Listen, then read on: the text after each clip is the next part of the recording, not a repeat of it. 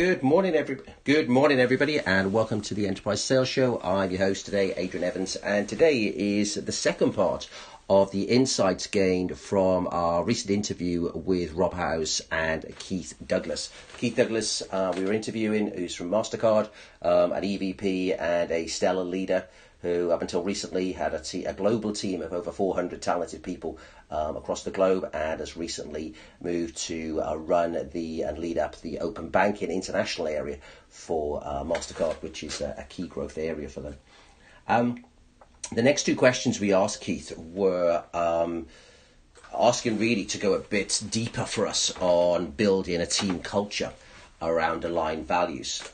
And it was really interesting. This, you know, this is something Keith does particularly well, and I've had the honour of being involved in some of the team building exercises that um, and shaping of the, the various teams that, that Keith has uh, operated and, and led. So, the first thing Keith said was that culture is a feeling, not a thing.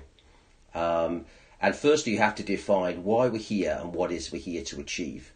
And there's sort of three fundamental elements uh, for him to this. Is the first of all is, is building a really strong sense of belonging together next building and empowering the team members.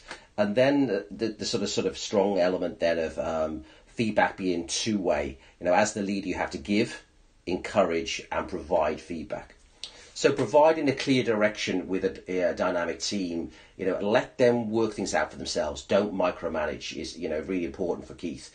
Um, you know, leads with, he leads with a set of values and agreed behaviours, and he really believes that you know no effective team culture just happens. It needs purposeful, deliberate planning, and it also takes time, it takes help, and it takes full commitment from all members. Otherwise, it doesn't happen. And as I say, you know, luckily I've been able to come in and help shape some of the uh, the culture of, of, some of the teams' uh, keys on there, which has been a, a huge honour for me. You know, um, you know, Keith acknowledged that during lockdown, actually for new starters who've joined during lockdown period, you know, he really admires their ability to adapt, to fit in, and you know, he said, look, you know, it must be tough just not joining a business because um, you know when this, everything's being remote because um, you know he said, look, Zoom and Teams and you know um, WebEx and these sort of things, it's two D. So, you know, he knows that, you know, 3D and he's at his best impact as a leader when he's physically in the room. Uh, but I think his overall mantra, and he certainly embraces this, is to find ways as a team to connect beyond the task. There's greater, stronger relationships as a result of this. Um, the next piece that um, Keith shared was really asking, or the question we asked him to go a bit deeper on, was um, I'd written an article about um, sponsorship and how important sponsorship is for um, managing your career effectively. And Keith sort of said, look, sponsorship equals advocacy you know, and acts as a catalyst for even further greater career success. So we asked him to explain why this is so vital. He then took this back to tying back to network. And obviously, previously he discussed with us just how important network was. Uh, it helped him become a better version of himself. Um, he acknowledged he wouldn't be where he is today without the value of his network. And also, sort of five key inflection points and how the different people um, have, have, guided him at some key career uh, trajectories for him and take it to a next level. So he said, you know, having mentors and advisors is absolutely vital to um, to take your career to the next level, and having sponsorship also. And he said, look, you know, sponsorship is a two way street.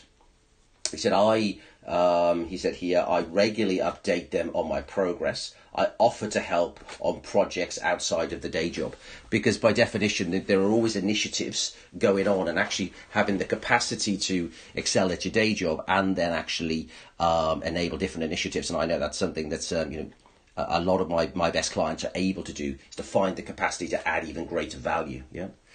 Um, he firmly believed that actually this was if you can win for your sponsor and you can win for yourself, then we can all, you know, raise the tide together for all, and actually everybody's more likely to succeed. Um, one of the critical things for him, he said that you know a sponsor can act as almost as a recruiter and help support your next career move because they will have again additional sight to what's happening in their businesses over and as well as others with their networks over and above. So it's almost using that network's network. Yeah. And he said, look, this is not a linear process. Um, he said, you know, I now sponsor some people who sponsored me early on. This is a dynamic process. This is, um, you know, more circular um, uh, than what it is a, a linear process. And it's the basis of, therefore, for me, my inference was for that was about relationships. So he re-emphasized as well. Then, look, is you know, you have to give to get you have to invest in relationships consistently and you have to make connections with people and um, that has to be based on curiosity wanting to truly understand how something um, actually is from that perspective so you you have to you have to invest and you probably have to go first to actually try and achieve that. So, um, you know, some great insights there on sponsorship and advocacy, and then also then actually how Keith goes about um, building a team culture centered around values. So the next part, um, which is the final part, is we ask Keith about, you know, his very strong belief in why together is always better. You know, he believes that's a very strong element for him, and you know, he's a strong advocate of being able to help people. And, and, and use uh, some of the unseen capabilities to embrace challenging situations, which has certainly been the case in the technology space and also um, during this uh, this time of the pandemic as well. So uh, look forward to sharing those with you.